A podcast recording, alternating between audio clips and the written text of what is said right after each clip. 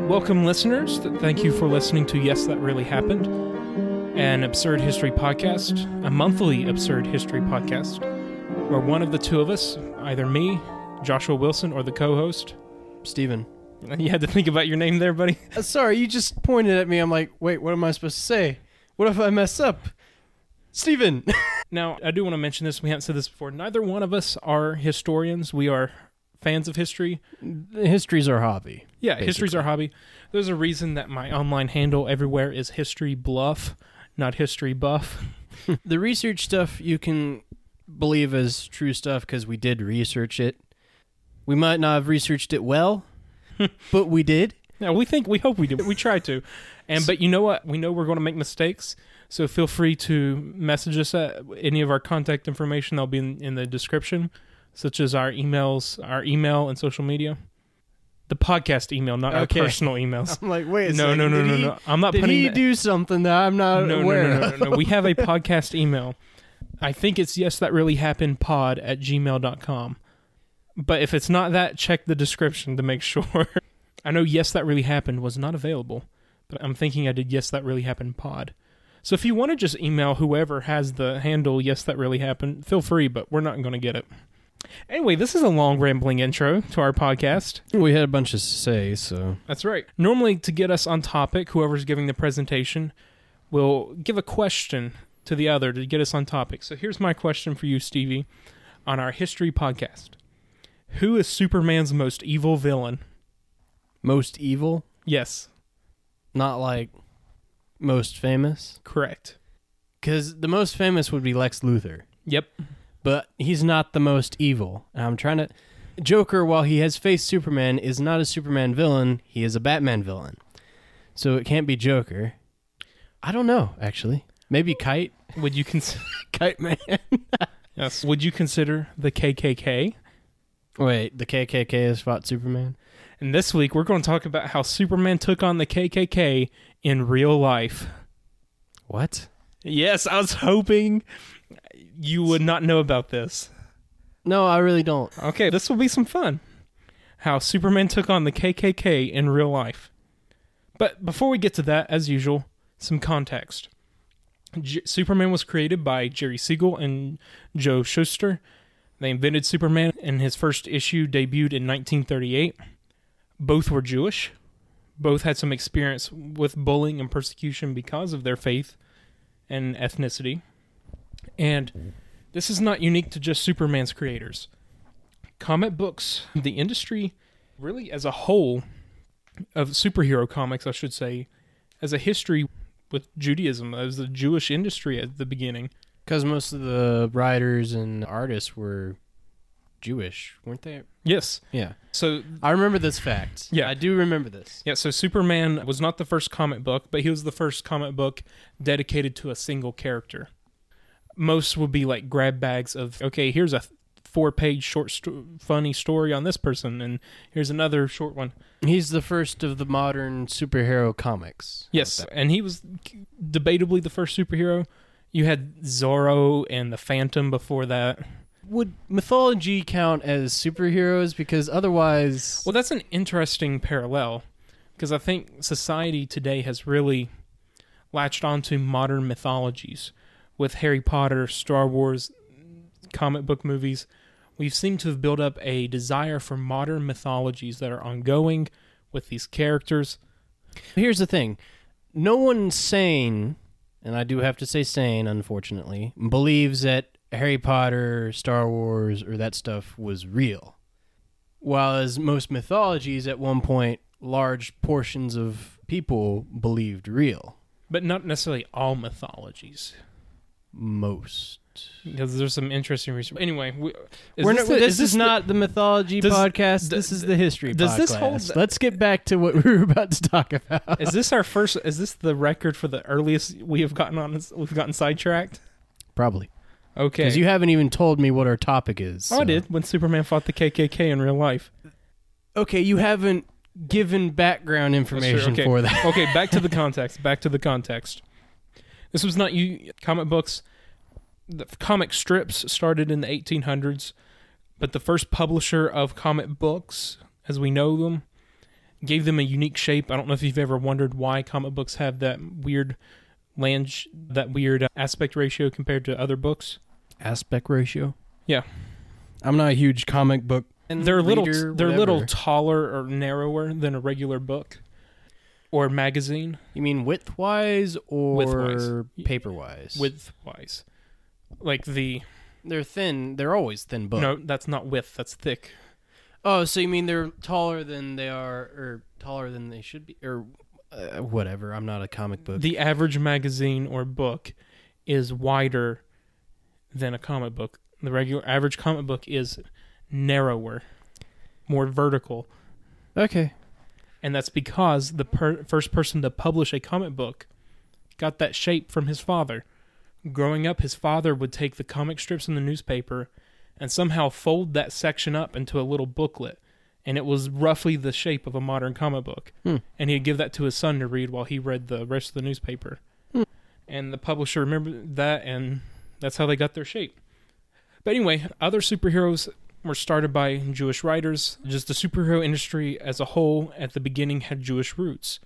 Many, but not all, of the writers were Jewish. Many grew up with religious persecution or were children of Jewish immigrants who did. And it's easy to see how that frustration could lead these people to make heroes that children and people could look up to. Captain America is one of the uh, first examples I think of. The U.S. is not in World War II yet. They haven't joined the war yet, but rumors are starting to spread about what Hitler and the Nazi party is wanting to do. We didn't really know anything about the Holocaust until partway through the war, at the end of it. Soviets recorded that. That thankfully that was something that the Soviets were like record everything. Mm-hmm. If it weren't for them, we wouldn't have the footage. Because I know that we knew about stuff that they did to Poland. We knew that they were arresting and rounding up Jews. We didn't know why or anything about. It. We didn't know what was happening. We but we had rumors and we had suspicions, and we knew Hitler was a big old racist. But so rumors are spreading, and the largest ethnic background in the U.S. was and still is Germanic. It's one of the reasons why, if I remember correctly, at the beginning of World War II and even right before it, a lot of people in the U- U.S. supported Hitler because he was bringing up the German homeland from the. Uh, really, it was like a tragedy of the aftermath of World War One for Germany. Children, you can find you can look this up on Google. The German children played with bricks of cash because that's cheaper than buying a toy. People would literally have to take a wheelbarrow of cash to buy To a loaf bread. of bread. That is insane. And it was because of the treaties at the end of Yeah, It's just. World War One. But anyway, that happened and suddenly Germany's getting better and we're all or in the US we're going yay they're getting better but then the atrocities started happening especially in Poland cuz and suddenly everyone loses their fervor and they're like oh wow this guy's really bad but rumors existed before that because you have the Olympics, the famous account of the Olympics with black and Jewish runners running in the Olympics in Germany, Nazi Germany, and Hitler not being happy when a black man finishes first in the race. But anyway, back to this: the the creators of Captain America, they heard these rumors, they saw the large German support in the U.S., and they wanted to do something about it. And uh, part of this is also because of also on top of the Germanic ethnicity of the U.S., there was still some background of the eugenics movement that started here that, that kind of moved to Europe. And so you have some of that background and but Joe Simon and Jack Kirby acted first. They decided they would have a character who represented American values. So again, before we joined the war, before Pearl Harbor, they publish a magazine on the cover that has a man dressed in the American flag punching Adolf Hitler in the face. They have someone dressed in the American flag punching a foreign head of state that we are not at war with in the face. And this sold about a million issues. there's a bit of irony to this cuz was Steve Rogers at this point blonde and Yes, blue-eyed he was blonde and blue eyed from the very beginning. so And I think that's an intentional stance. I think that was an intentional. irony to Yeah. it yeah But yeah, that's just one example. At the beginning, a lot of superhero writers were Jewish, and we'll get into why that is here in a minute. But the story of Superman is similar. The Great Depression took its toll on the Jewish immigrant society particularly hard. As always, when there's economic ruin, starving people will look to perceived foreigners as the reason for calamity. As we just mentioned with Hitler, One that's those- one of the reasons he I know one of those groups in the United States actually was the Irish. Oh, that yeah. people pointed at during the Great Depression and as we'll get to that too. okay. That's going to come up. you, may, you may be wondering how, but it will. So, th- they like to point fingers at foreigners because it's just when you're hopeless and your children are starving, You need to blame someone, or you feel like you need to blame Yeah. someone. you want someone to blame because the truth is there are so rarely simple answers to why things happen. And it's easier for us to wrap our mind and accept a simpler explanation, like it's someone else's fault. But anyway, People love to hate. Yeah, it's almost as if we were born with this in nature, but I'm going to move on. The Jewish people have always suffered persecution, and it's no different here. And many industries, especially the publishing industry, did not want to have anything to do with Jews. And c- comics pr- proved their opportunity, where a lot of the, where they're being locked and shut out of other publishing avenues. They found comic books as a gateway for many of them to get into real publishing. because it was a new it was a new thing with no gatekeepers. Correct. And in this relatively short period of time, two important things happen as far as Stu- Superman goes. Shuster, again, one of the crea- co creators of Superman, his father is shot and killed in a convenience store robbery. Mm. He works there, robbery, he's shot and killed. And then shortly after this, and this is according to legend, So, we know that his father was shot and killed. That's not a legend. but the stuff after this is Yeah, what I'm maybe happened, maybe didn't happen. Yeah, so this is what may be legend. The other co-creator, Siegel, woke up after a night where he dreamed of this Herculean figure that used powers to save others. And that's where the idea of Superman started. And so in 1938, these two men they come together, they create a comic book about called Action Comics. It's about Superman.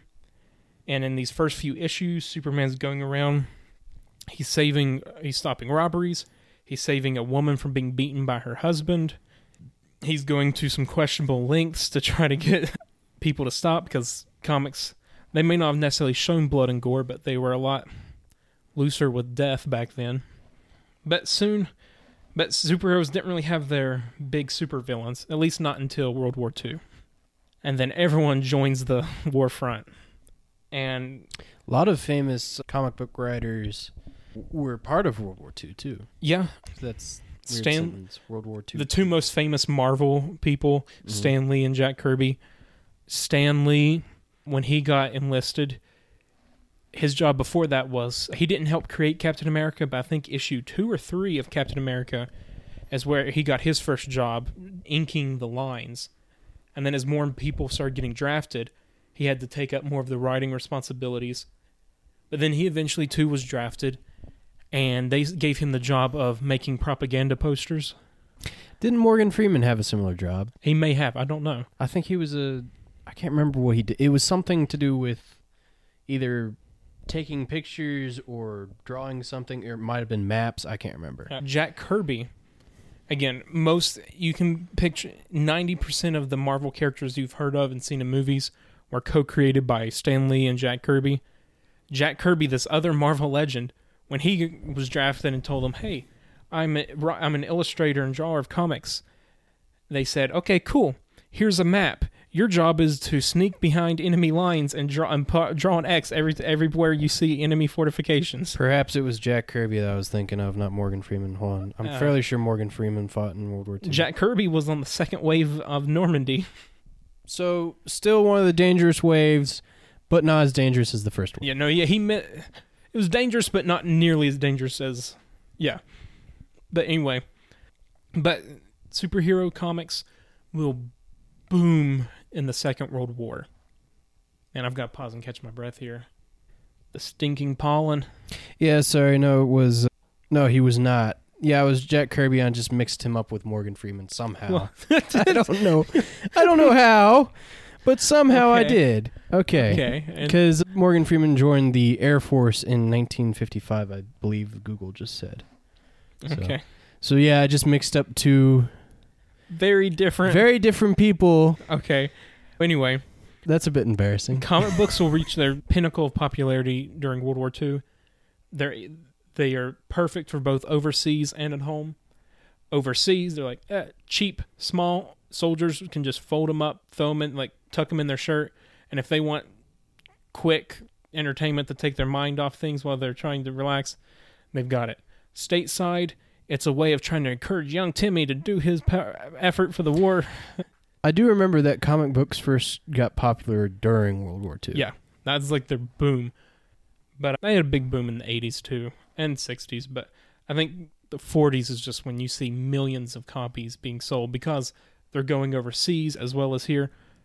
But superheroes, they find their villains, the Nazis and stuff like that, and some, in hindsight, racist depictions of Japanese.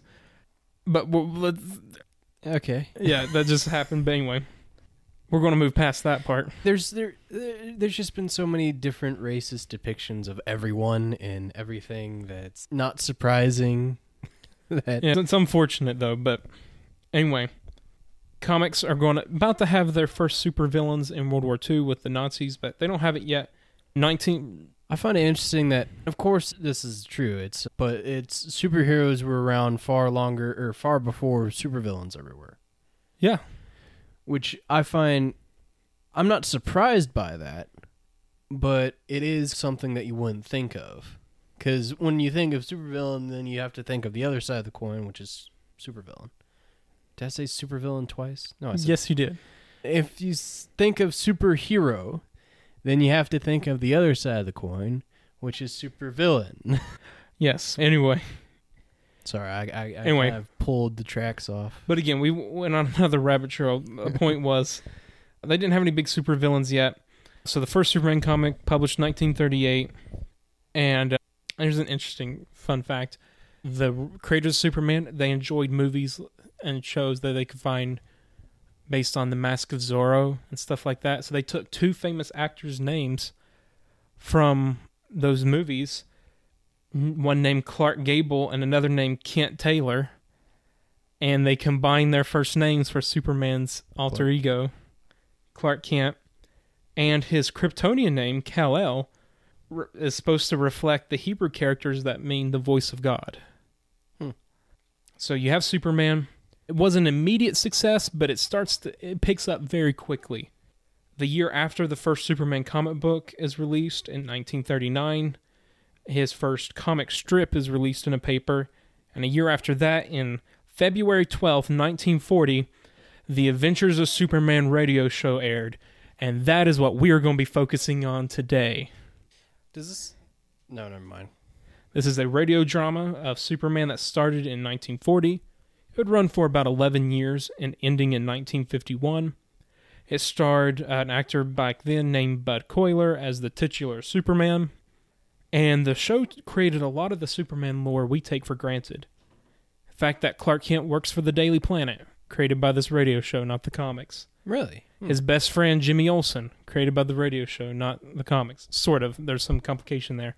Anyway, you know the famous saying, "It's a bird, it's a plane." No, it's Superman. that's from the radio show. Have you also heard the saying, "Faster than a speeding bullet, more powerful than a locomotive, able to leap tall buildings in a single bound"? I figured that was from the radio show. Yep. All that's from the radio show. And you go into World War II, the radio show is really popular with kids. It served as a way to comfort and challenge them during the war. Again, and that's what a comics did at the time. Comfort them to th- with the idea that someone's trying to do good, but also challenge them. Help oh, Superman by doing your part and going down and recycling metal for the war effort and all that type of stuff. You had to put on the accent, didn't you? Yes, I have wanted to do that for this podcast forever. But there's two things holding me back. One, it just wouldn't have worked with any of the episodes we've done. And two, I'm not good at it. The two being the biggest, the Whatever largest reason. to that accent? Because I miss it dearly. because there are accents where that have stuck around for centuries, and then there are accents like that that appeared like I for a few love, decades and then just disappeared. I love that 1940s radio voice. Mm. And you can actually find every the entirety of this Superman radio series is available on Audible. Sorry, I'm having hiccups. The entirety of the series is available on Audible, and many episodes are available on YouTube. You may some people a lot most people will probably be bored by them. I love audio dramas and I love these type of things. So I love them. But as the war comes to an end, now they're trying to figure out okay, who's Superman going to fight? We need a new villain. We're, we don't really have foreign villains anymore. So is there any villain stateside that Superman can fight? And thankfully, there's a group. I say thankfully. I mean, they Unfortunately, there was a group stateside that was in the middle of a resurgence the Ku Klux Klan. And this is where our story really starts with the Superman radio program needing a villain and the Ku Klux Klan having returned. But that still doesn't explain the in real life part.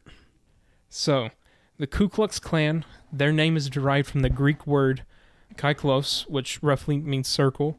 But really, and this might surprise you, it's dumb how they got their name. And I know that, I'm sure that surprises you that the KKK can, is really I mean, dumb. they spell clan with a K, so of course they wanted it to be dumb. alliterated. That I kid you not, there's no other reason than they wanted it to be alliterated. Mm. And since then, they've tried to retroactively add more sounds to it and made it sound like the sounds of like scale, like bones rattling in a closet. It's the sound that a gun makes when you load it. Like they've tried to retroactively add all these things, but really they just wanted it alliterated, and they thought Ku Klux sound mysterious. It doesn't. Anyway, the, at the beginning, the original KKK, because a lot of people don't realize there are two versions of the KKK in our history as the country. The original KKK, or the Invisible Empire of the South, started as a social club for Confederate veterans. I'm sorry, the Invisible Empire of the South. Oh, brother, you're laughing at that. You're going to be laughing at some other names the KKK used. Oh, great. And you know what? I'm not afraid to call it out. The KKK stinks. That's right, I said it. I think a lot of people have, a lot more people have said that about them. And, and Just you know what? I'm going to make another bold statement on the internet. Hitler stunk too. That's right. I'm calling him out. I don't care what people say. so bold. Yeah. the- Better not catch or better not let Kanye catch you here or Oh my- saying that. Uh, that's right. We're, we're relevant. yes, the 30 people that have listened to this podcast. That's right. Anyway, so the KKK, in reality, th- they existed as a way of intimidating and torturing freemen. The free black men, that's what they existed as. And their highest office was the Grand Wizard. That's the highest position. Below that, you have a series of tiers. The next being Grand Dragon, the next Grand Titan, then you have Grand Cyclops. the heck. Yep. Just they thought they're being cool and mysterious by picking these mythological things. Most of that stuff's from Greek. Yeah, but you know what? Most of the K- the KKK was all but eradicated under the administration of Ulysses S. Grant. Easily, You're talking about the original, Yes. not the Yeah. so, Neo. a- and we'll go into how that happened. So Grant, going to throw this out there, in my top ten presidents, and he probably did more for civil rights than maybe any other president. He pushed against the Klan's violence and caused the Grand Wizard to dissolve the Klan in 1869. I didn't really do much. Local clans just kept going anyway. And so he created the Justice of Department or the Justice Department to take on the KKK. Wait, that's why the that was why it was Department- invented. It still exists, but it was I know invented. it still. I know it still exists, but uh, it was invented to take on the KKK. And then in 1871, Congress passed the Ku Klux Klan Act. This gave the president the right to dissolve habeas corpus for Klansmen hold up. and what? use federal force to bring them in. habeas corpus is. Uh, I'm blanking on it. It's uh, trial by peers or something. Yep. Yeah, trial by peers. So you wouldn't get a jury, basically. Yeah, I'm pulling. It's the actually. The, okay, so yeah, it's It comes from It's- England. it, it, it comes from Latin. where it was first implemented was in England. Right? It, it's a Roman thing. It literally means show the body, I think. Mm. And it's basically that you cannot be arrested without being charged formally for a crime. Like you have to be formally charged with a crime to be arrested. Then who was the one that did the trial by peers? That was Let's we have a lot of things wrapped up with it and Okay. connected with it. I know you can only be charged nowadays. You can only be charged once for a crime unless new evidence is Found. found. And the reason for that is because uh, ah, I can't remember. It was during one it might have been during yeah, I think it was during the Civil War. There was a south a south a very vocal southern supporter in the north in I think it was New York maybe some northern city. And uh, he never really did anything wrong, like he never committed a crime, but he was so vocal that people that people tried to push Well, habeas corpus was suspended in states bordering the South during the Civil War. I don't know if it was during the Civil War or during something, but there was this one. ah, I can't remember uh, all of it. It was there was this one dude that uh, I think he was tried like fifteen or sixteen times for the same, which wasn't really a crime, until one judge said, "You know what? Enough. I'll just throw him in prison for this amount of time." Justice. Because they kept trying him over and over for the same The same thing. the same thing. And after whatever conflict that we had going on was done, they said, you know what? This was wrong. Let's put it into law where you can't try someone for the same crime. Yeah. And I can't remember the guy's name or when that happened or for what. I just know it was some dude that had a unpopular opinion, was very vocal about it, and ended up getting tried for the same thing about 15 times. Yeah, but there's a lot. Of, but basically, habeas corpus basically meant you could be held indefinitely without being charged for a crime. So you can just throw him in prison, throw away the key, and without him having to be formally charged. And there's controversy in the Civil War. Lincoln used that. Granted, and here's where the controversy arises. Congress has the right to suspend habeas corpus in times of rebellion. Hmm. That's in the Constitution mm-hmm. And Lincoln jumped the gun a little bit. Granted, I'm not sure what other option he had, seeing where Washington D.C. is placed when it's Right near Virginia. Yep. What was it? bordering.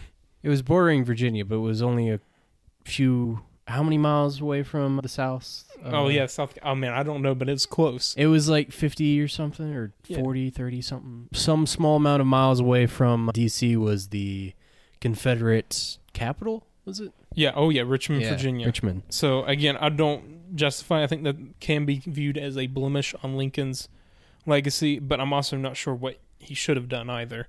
There's just it's one of those situations where Thomas Jefferson described in his last year in office where you can't decide between what's right and wrong. You have to decide between what's bad and what's worse. But anyway, I'm getting off topic again. Big shocker for this podcast. What, twice now? Three Uh, times now? Three or four. What, but what's the count now? this allow but yeah so this act passed by congress to allow president grant to really just try to take out the klan and it was successful it's all but vanished you can find various you can find records online if you go looking for them of hearings senate hearings that they held to investigate and interrogate these klansmen i'll forget which southern state a black man was voted sheriff and the klan broke into his home, kidnapped him, and did all these things to him. This was a real violent problem.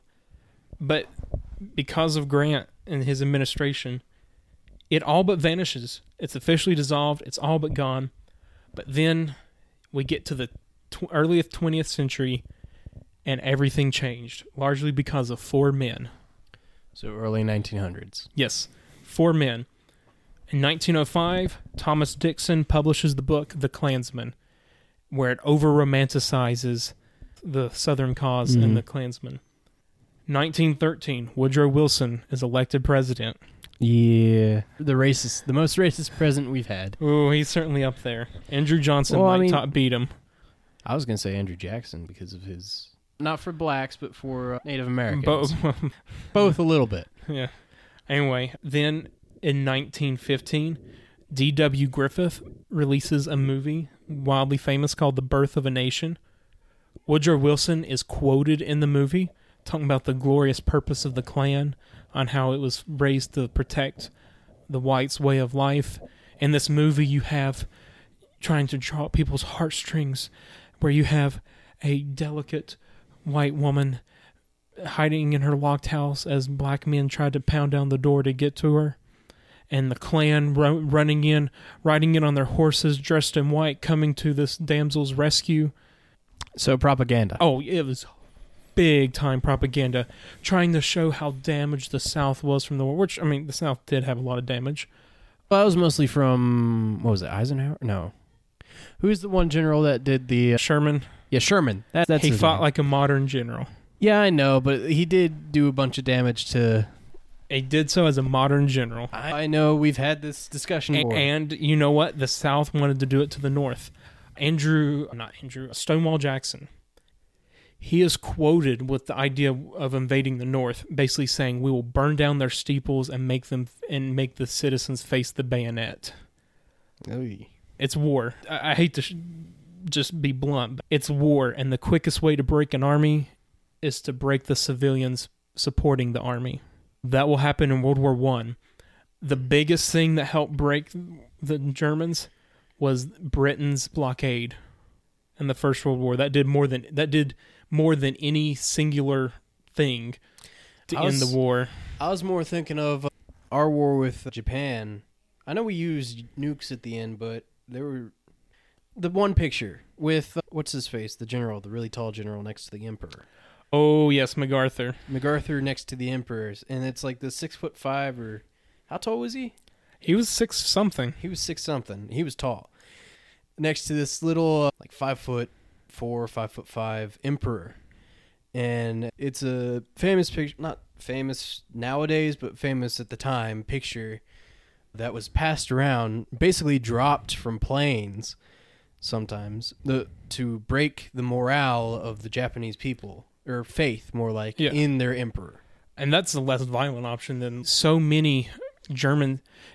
Man, I- I'm getting off a side tangent, but it's one that I love going down. World War One. Uh, World War One is probably the. I think World War One is more interesting than World War Two, in my own opinion. so I, right now, what I enjoy studying, I agree, but boy, nothing beat growing up. Me sitting down and listening to stories of my great grandfather who served in World War Two. Well, yeah, but that's because we had people in our lives that actually fought Yeah, in World War Two, whereas it- we didn't have anyone from World War One. They were all m- mostly dead. I, I believe the last person to be involved in World War One died in 2015, and she was a nurse. Yes, yeah, I remember that. But anyway, we are man. I really want to go down the rabbit hole. of World War One. You know, I'm going to just for a little bit. I'm going to let myself do it a little bit. This idea of blockade. I think one thing that's overhyped in the First World War is them saying, "Oh, this unrestricted German U-boat warfare, the sinking of the Mesopotamia got us in the war." The Mesopotamia that was sunk two years before we declared war on Germany, but yet that's what's listed in our textbooks as the chief, No, the chief reason was that uh, the Zimmerman telegram. yeah, which was partially made up by the British. So that's it was an actual telegram, but it was partially made up there's by so much, the British. and we were never. They talk about oh they sank the that boat the Mesopotamia with all these hundreds of American sailors. Here's the thing: we were si- shipping supplies. It had arms on it. Yeah, it had arms, and the British knew that, and so they went back and they went. Was it dive charges? The bombs that go off underwater. yeah. Those are They leased those onto the wreckage of the Mesopotamia, so none of the evidence of those weapons could be found. It was uh, we were shipping ammo and some arms to We England. Okay, I we were really shady. So this is what we were doing. We Germany needs resources.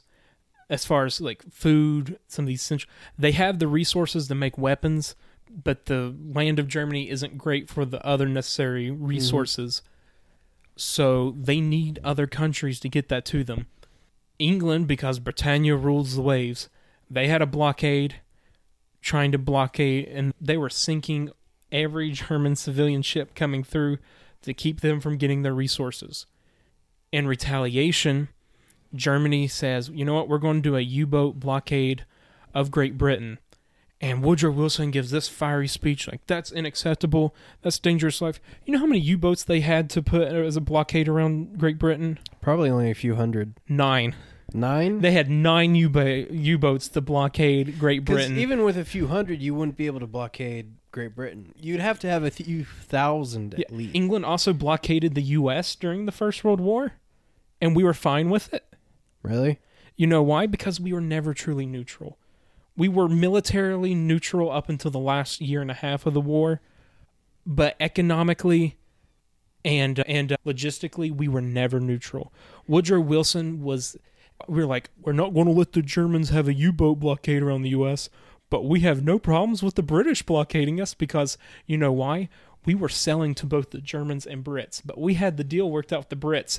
We will send it to the Brits we were going to make the Germans come pick up their own stuff and then let the British sink it. so I we could get money from both, but only help the I one. wonder what our involvement was with France was at the time because I know that America, the United States of America, and France has always had a ally. ship. I think we were supporting the Allies as a whole. I think it's just maybe more directly with the British because of their naval. also because of the language as well. Yeah, when we landed in World War One, we didn't really use weapons or materials that were American. We used French weapons. We used French tanks. We used French maps. actually, That's why the Battle of what was Ypres or y- your Ypres. We call it that because that's the French name, but the people who live there is like Ypres. Ye- oh man, I'm butchering it. Anyway, we've gone way off topic. I, we need to get back. I'm to- trying to remember the name of that one tank. It was it starts with an R. It's like Richmond, but it's not Richmond. It's uh, something French, and it was mostly made in the United States, I think. Yeah, the only tank Or name. we or we ordered a thousand of them and used them and It was a it was a two person tank, and the United States ordered around a thousand of them built. It was a French design to be built for our uses in World War One, and I cannot remember the name of the tank for the life of me. I can only tell you the name of two different tanks. I don't think they're both from World War II. There's Saint Shaman or The- not Shaman. the Panzer, I know that one from World War II. German tanks.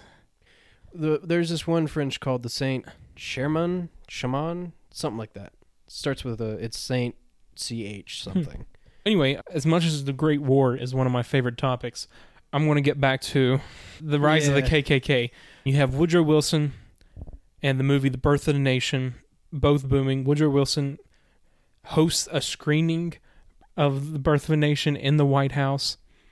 And then in 1915, William J. Simmons formally re institutes the KKK. But before he does that, he had money signs in his head. Because of the movie, he starts, or not because of the movie, he starts preparing this before the movie, but he just has everything. The formal announced public declaration of their return was with the movie. So he starts preparing uniforms. He starts preparing the logo. He looks at, okay, the first KKK, they burned crosses, but that wasn't really their imagery. Like, this time, this was going to be their imagery. Their logo is going to have the burning cross in it. That's going to be their icon. They're going to sell all this merch, the hoods, the membership due, and they're going to get their money through the membership fees and dues. He That was a ridiculous idea though, because most of America at the time it was Christian. So burning of one of the Christian symbols is not exactly it they to be a member you had to be a white male Protestant. But these Protestants could not have read their Bibles very well. Mm. But anyway, they would sell jewelry for those who had romantic interests. You could give your special loved one a like jewel encrusted necklace in the shape of a burning cross. I'm sorry, but none of this really seems logical. We're going to get into some this why they were doing this. But he had all this merch ready and they decided he'd get a few people together. They put on the robes. They did their first ceremony on top of this hill. They burned a cross. I think they had it in front of the cross. They had this little table with the American flag on it. They had a canteen of like baptismal water. I think they had some like a gun and all these things that was supposed to be like part of their ceremony. They did all this weirdness. And then their formal declaration was this movie. So they premiere The Birth of a Nation in a theater in Georgia I think in Atlanta. Atlanta, Georgia. Yeah, I think so. And it's also around this time that he gets a formal charter from Georgia to be a non-profit organization. Hold up, but he was part of the reason why he. You said part of the reason why he did this was money. Yes. But he gets an official charter saying that the KKK in Georgia is just a non-profit social club. Okay. Oh yeah, I'm not saying what are you surprised that the KKK isn't fully on the up and up? No, but it's more along the lines of thinking I'm surprised that anyone with eyes would believe this. And we'll get to a little bit here in a little bit why people went with this. Because people did. When the movie comes out, they have the red carpet premiere in Georgia. Again, you have the Confederate Civil War veterans tearing up, seeing this depiction of the braveness of the Confederate soldier in the wake of the Northern destruction. You have, again, depictions of the KKK being the gallant knights, saving the white man's way of life and saving these women from these depictions of black men as animals. And of course, black men were just white men in blackface in this movie. Of course, they wouldn't actually hire actual. No. But, and then as these people are so moved and stirred by the passion and the, and you know what? I'll give them credit in this. There were some good filming techniques used in the movie, and they used an, it was one of the first times they ever used like an orchestra for the soundtrack, for the music. And at this time, since it's silent films, they have a live orchestra playing during the movie. Hmm. So they had, so like they, so I will give them credit. They used So the film would be silent and on screen, but there'd be an orchestra in the crowd. Yeah, you're like at the Okay. bottom of the stage. That's just how a lot of movies were. You have someone doing. You normally would have a lady playing piano while the silent film played, but they had a 30 instrument orchestra. And they had big, wide, sweeping shots of battlefields, close, intimate shots of love scenes. Like, it was, for the time, it was pushing boundaries cinematically. And so, for the time, the only credit I'll give this movie was it was well made for the time and it stirred their emotions. And when they go outside to leave the theater, the final performance is there as like the new men of the Klan. The new Klan is out there in their uniforms on horses as like a basically as an announcement that you can join the KKK. And you know what? Going into the 1920s, over 4 million Americans paid and joined the Ku Klux Klan. Yeah, big ol' oi. What was the? I'm trying to remember what the how many people were in America at the time because it because nowadays we have 300 million. It And was I'm a- fairly sure at the time it was around 40 or 50. It was a smaller population then. I'm thinking it was 40 or 50 Uh, if I remember correctly. Combination of just not as many people on the earth, combination of the First World War, and another big in, another big reason, the Spanish flu. All these would have been a smaller population at the time. Wouldn't the Spanish flu been after this, or would it have been? Oh, before? okay. You know what? That's a good point. We're, I'm fairly sure this would. we're been, that would've been 1915. after it. so here's the No, 1915. Yes, it's after. I know it's after. Oh no no no, sort of. So here's the thing about the Spanish flu. It starts in Kansas. I know you've told me. It starts in Kansas and it doesn't get to Europe until the U.S. joins the war in 1918. We declare war in 1917, Yeah, but but we most don't land a people year later. Most people don't think of the Spanish flu as like an actual, uh, as a full-on epidemic until around 1919 or so. Yeah, and because by modern estimates, it killed more people than both world wars put together. It was one of the worst death by disease that has ever happened in the world. Yeah.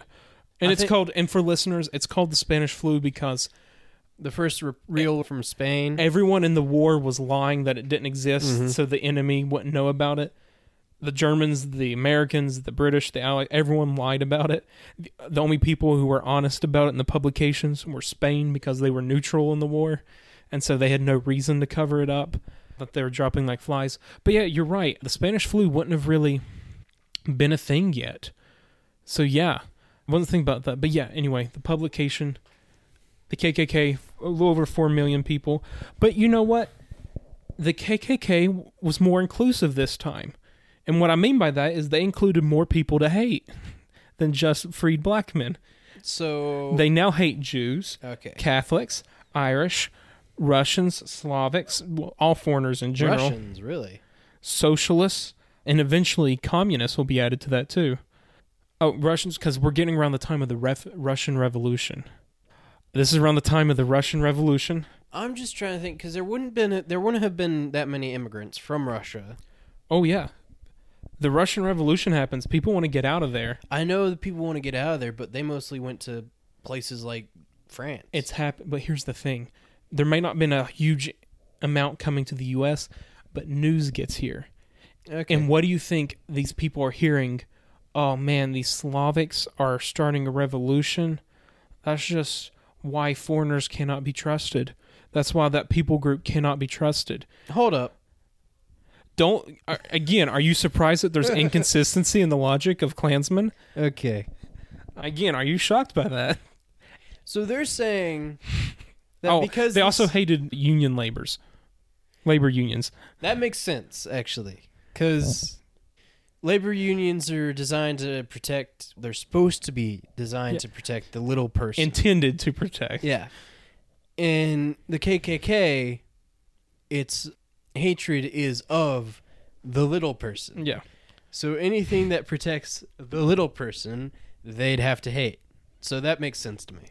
Yeah. So yeah, when I say they're more inclusive, I just meant they hated more people than just blacks this time. But yeah, their popularity peaked in the 20s, but they were still popular, and they'll have little micro bursts in the 60s and 80s. Especially they'll I think the 60s would probably have been the most famous time. Yeah, Okay. that was the 80s was a very minor blip, almost a final like rattling. Yeah. Death Knell. Yeah. I mean, they still technically exist. I remember when we were in high school, it made articles in the, this tri state area because neighborhoods all throughout our tri state area, not just West Virginia, but our states bordering us, just randomly one day we were in high school, people opened their doors to packets from the KKK on their doorstep, trying to recruit, saying, We're not racist anymore. That's ridiculous. And I remember that. They were like bags of rice with a little booklet inside, I think, or something like that. I'm trying to remember several years ago. We're not racist. See, we're giving you Asian food. Oh my word. oh my word. I'm not editing that out. I'm leaving that in. But anyway, they're still big, even though they weren't as big as they were in the 20s at this point as in the 40s, like we're talking about for the podcast. But this whole time, news, as they're growing, as they're reassert, reappearing, news outlets are talking about them in this mysterious vocabulary.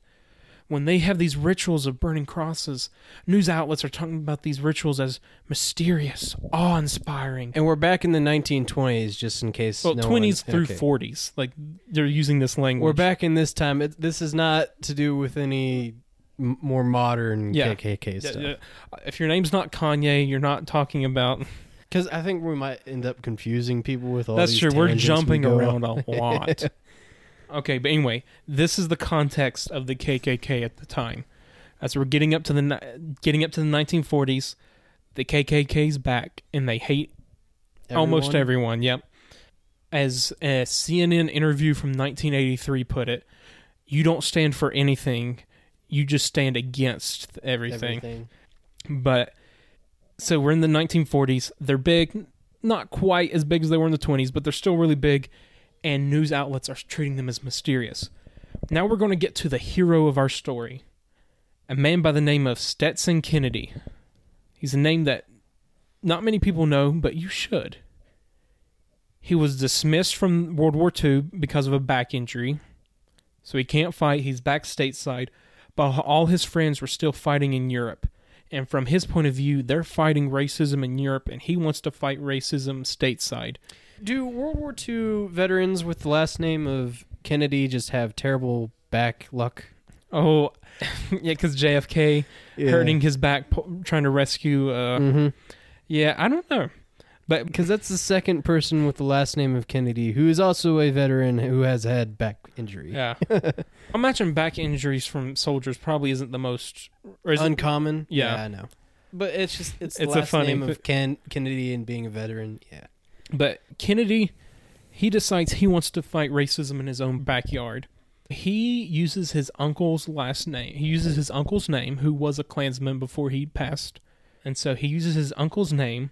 He teams up with a group called the Anti Defamation League, and they set him up in another city and they set him up as a door to door salesman as a cover as he joins the KKK and is going to rise through their ranks to get insider information.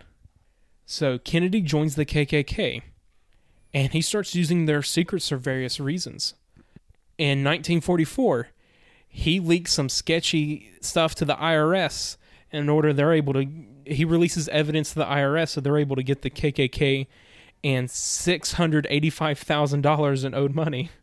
This reminds me of, funnily enough, from The Joker, a TV series, who says, I may be crazy, but I'm not insane enough to mess with the IRS. yeah, the Batman the animated series. yeah. I love that clip. But uh, in the next year, or not next year, in 1947, he provided the required info to the state of Georgia so they're able to revoke their charter as a nonprofit. He wrote papers using pseudonyms. If a newspaper or a news outlet was writing with them in mysterious, awe inspiring terms, through a pseudonym, he would write them. If a publisher released a dictionary that listed the KKK as a legitimate political party, he wrote those publishers criticizing them and critiquing them for it. He is active, and this whole time he's terrified that he's going to get caught. That someone's going to break his cover and he's going to get lynched. Yeah. Yeah, because they're tar and feathering people. They're just that was more popular with the first KKK, but it's still things are ha- these things are still happening. Would it be like the hot tar that is actually dangerous to people? Or Would Yes. it just be okay. And once it cools, you can't remove it without removing the skin. Because when you say tar and feather, most people nowadays think of that like sticky tar, but not the hot kind. Oh, I mean it's it, yeah, it's hot. with feathers, so it'd be like just a funny haha. Uh, it's uh, it's but no, this is an actual almost and, torture. and it's peeling your skin off too, so Yeah. you're never going to look the same if you survive. But anyway, uh, so I just want to put that in context because cartoons and stuff has have make the tar and feather. It was know. a horrible thing. Okay. It existed all the way. We did it too. We did it leading up to the revolution. I just I just wanted to clarify because some of the people listening to this might not understand how bad that is. That's fair. That's a good point. But you know what? This is not enough for Kennedy because he's looking at this cl- this Klan. He's this is childish. He sees children playing on the street. These children are using the same methods, uh, like in their fake games and clubs, that the KKK do. In fact, I think I wrote this down right. I may not have written this down quite right, but I think this is what he said, describing the KK that they're weak boys trying to dress as strong men. Ouch. he and so he decides he needs to go national in his takedown of the KKK. And this is where Superman enters the scene. We're now up to the year 1947. The war is over. Who will Superman fight? They need a villain. It's just now over though. It's not even a year. 1995. Oh, 19 I thought you said- 1945. I thought you said 1940. 1945 is when the war ends. I thought it was 46. I'm going to double check. Hold I on. might be wrong. No, I'm probably wrong. It depends because it ends in different at Okay, when different did- times. Like in Europe, Europe, the World War II ended first, and then the World War II in the Pacific On the morning of September 2nd, 1945, 45. Japanese representatives signed the surrender document during a ceremony on the deck of the battleship USS Missouri. I don't actually know if I am. My cousin is related to the admiral who was the in charge of that boat. Shout out to you, cousin, if you're listening. You know who you are. But anyway, years 1947. The war's over. They need a new villain for Superman to fight, and we do not exactly know how the writers of the Superman radio show meet with Kennedy, but at some point their paths cross, and they get the idea. The Klansmen are acting childish, and he's afraid these children will just grow into this. He wants to reach them while they're young, and just pull out the foundation or future of the KKK from underneath them. Try to get, try to stop. Yeah, try the, to the romanticism of the KKK, Yeah. basically. stop them before they can turn into Klansmen. Mhm. And the writers of the Superman show, were like- Counter propaganda. Yeah. and the writers of the Superman show were like, "We're down, but we want to do this right." So they get a team together. They get enter Robert Maxwell. He's the producer of the Superman show, and as they're putting together the script to fight to go against the Klan, He rejects 25 scripts because this needs to be perfect. It needs to be educational, it needs to be entertaining. They want to make sure that if a child can only tune in for five minutes of the episode, that the child's just not going to hear part of the Klan and think, oh, the Klan's good and Superman supports it. They want to make sure that if a child only listens to a random five minute increment, they can still know that this is bad. So you have the producer who's doing his job making his producer's doing his job making sure only the best script makes it. Enter Ben Peter Freeman, a former New York Times author, to double check to make sure all of these facts are straight. Enter Josette Frank, researcher for the Child Study Association of America. She's going through this and making sure again, if a child tunes in at a certain time, they're not going to be led astray. Going sure make sure this works on the level of a child's brain to send them on the right path. She reaches out to a couple organizations. Enter Big Brothers of America, checking with them to see if this, if they think this will be effective to children. They reach out to National Conference of Christians and Jews.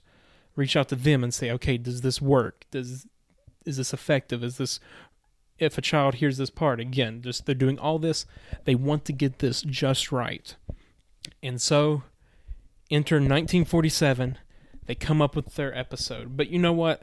They can't just release an episode called superman versus the kkk they need to be more subtle. So you know what they're called? The clan of the fiery cross. Much more subtle don't you think? They use their symbol and then use clan. oh they don't just use their symbol. Kennedy still is rising through the ranks of the KKK. When he finds out their weekly password, he passes on the weekly password so they can use it in the Superman radio show. like I said, they are trying to tear down the KKK. Mm-hmm. And so in these episodes of the Superman radio the Adventures of Superman radio show, it follows a Chinese immigrant family.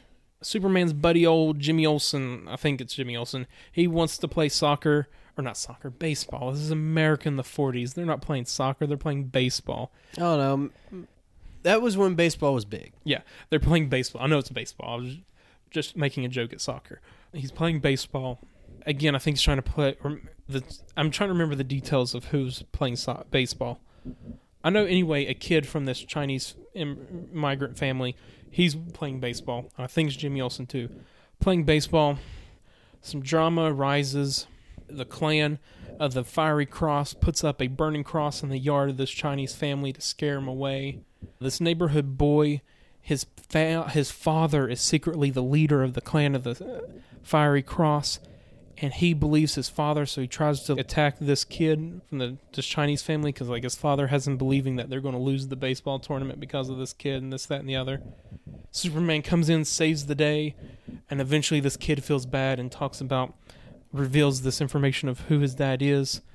Superman Clark Kent's boss at the Daily Planet, Perry White, he's I need to know the members of the clan of the Fiery Cross. I'm going to put out in the newspaper an award if any reward if anybody comes forward and reports this. I'll have a prize. That night, Perry White, White wakes up to a burning cross in his yard as he's being threatened, and it gets to a climax where Superman confronts some of the members of the clan. They start to scatter. Now all these things are coming, up, and Superman gives a speech about no matter if you're Protestant, Catholic, white, black, whatever, we're all American, and I can't think of the least American thing to do than to persecute someone else on such basis of this. Gives this long speech, not that long. He gives this little speech, winning over the hearts of the kids. Like this member of the clan that's passionate and gets upset, goes to Jimmy Olsen's baseball game with the intent to assassinate someone. But the last second, Superman comes down, the bullets bounce off of him. The clan's retreating, and so this passionate zealot of the clan meets with the leader of the clan of the Fiery Cross and says, Oh no, what are we going to do? And the leader's, I know all this money, we're out of all this money, we can't get membership dues anymore. We're losing a million dollars from all of this. And the guys forget about the money, what about the cause? And then the leader of the fi- clan of the Fire Crosses, I thought you had brains not to believe this stuff, that we're just businessmen. You have to be an idiot to believe any of this stuff. and it's uh, just a great just driving that like pushing that screw in just even deeper. That's most of the Neo stuff that pops up. It's mostly just money. People who find ways to make uh, quick money, basically, And by by using other people. And so you just have this, and that's my favorite part of the episode here. You have the leader of the clan just berating this other guy. Like, how dumb are you to actually buy into this? We're just businessmen. This is money. You have to be an idiot to think someone's lesser just because they come from another country or have a different religion. And but then the episode ends with because Superman saved the day, Jimmy Olsen's team wins the baseball championship. Woo! Of course, had to. Yeah, but because at the end of the day, it's still for kids. Mm-hmm. But imagine these Klansmen are coming home and they see their children reenacting this and they see their own secrets being reenacted. But here's the thing the children are treating that as the bad guys. Mm-hmm. And Kennedy is actually feels validated because at one point he's in a Klan meeting and a guy comes forward to resign saying, Look, my child is against this and I can't keep doing this. And he's he's against it because of what he's heard on the Superman show. And Kennedy's there like in disguise and he's starting to feel validated by this. Hey, I, my hard work has paid off. Yeah, and Kennedy would go on to write some books later, like My Time Writing with the Klan, which I think was later renamed to The Klan Unmasked. In the 90s, early 2000s, that book was criticized, saying, This is all not your story, you made some of this up.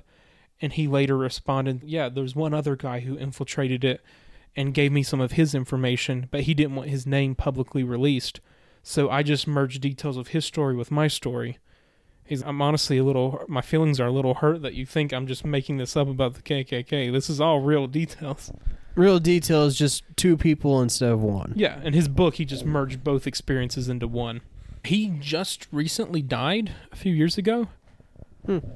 He, uh, but yeah, this guy Kennedy, he risked a lot to infiltrate the KKK and try to bring him down. And this may seem like a little thing, but there's measurable impact that because of this effort through the Superman radio show, their numbers plummeted. And they're not getting the new numbers. They're not getting new enlistments. Of course, it goes back up in the '60s. Yeah, partially because of the drug and sex movement, of s- sex revolution, sexual revolution of the '60s is viewed as there's always the pendulum swings like one extreme to the other. There was also the the oh, what was it? The Martin The- Luther King. Martin Luther King, oh yeah, civil rights movement in the Yeah, 60s. civil rights. That's what I was trying to. Th- Vietnam is the first time since the American Revolution that both black soldiers and white soldiers served in the same units. Again, that's part of the civil rights thing.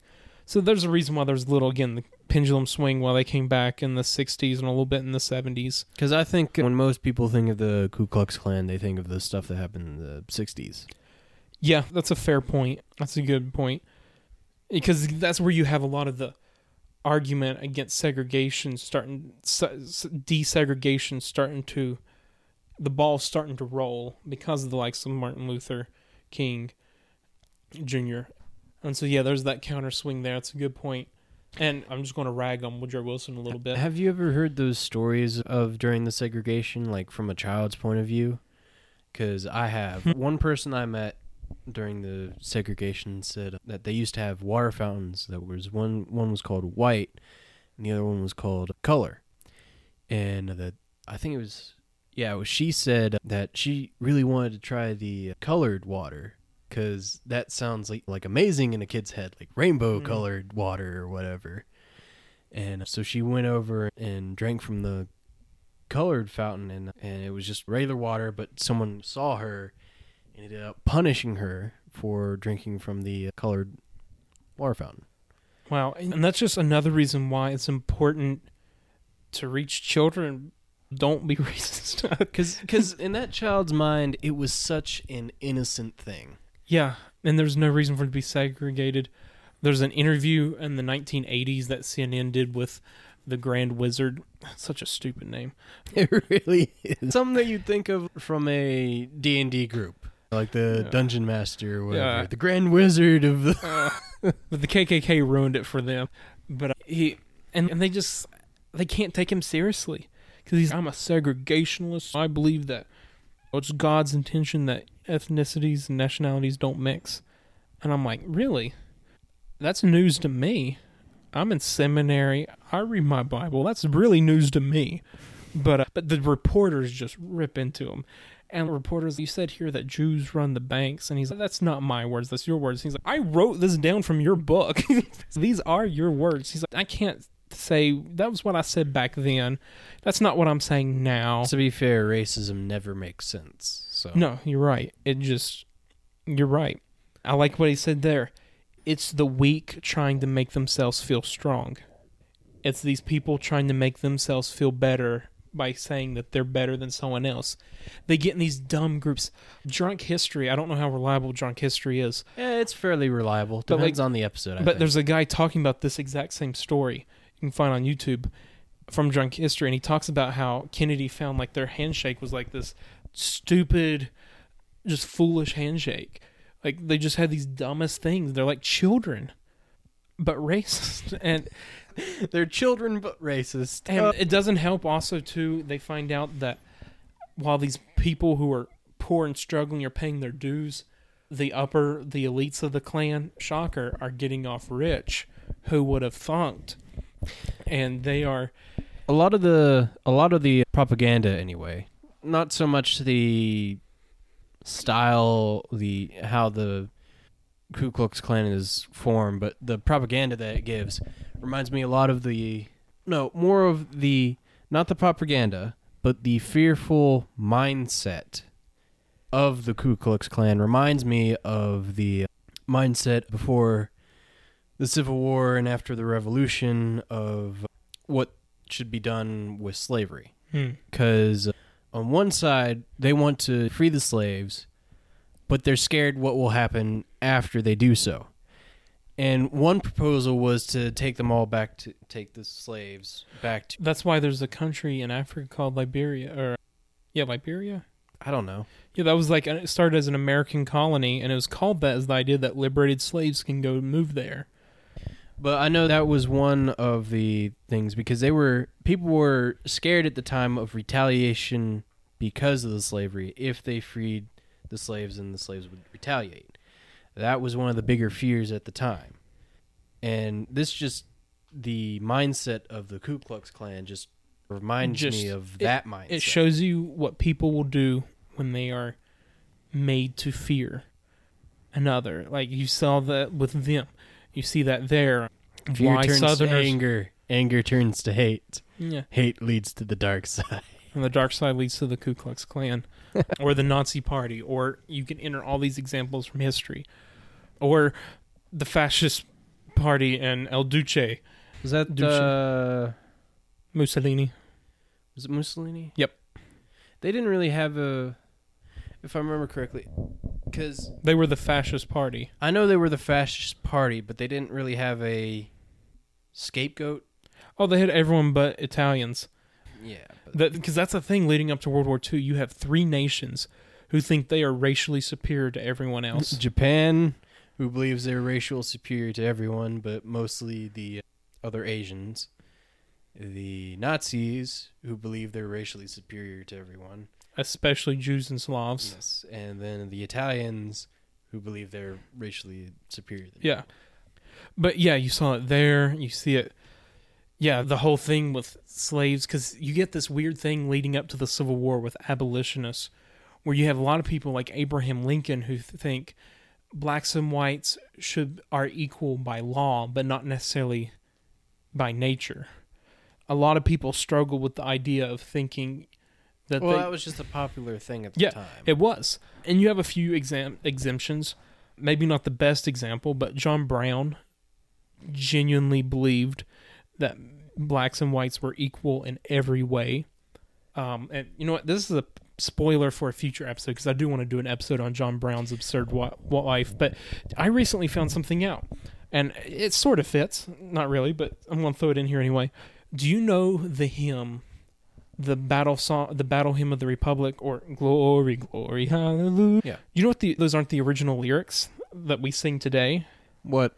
So the song, the lyrics we sing today come from the Civil War. Mm-hmm. A northerner sees the Union troops coming in and uses biblical imagery to depict the noble cause of the North from her point of view.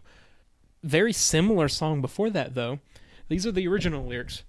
John Brown's body lies a moldering in the grave, but his soul goes marching on.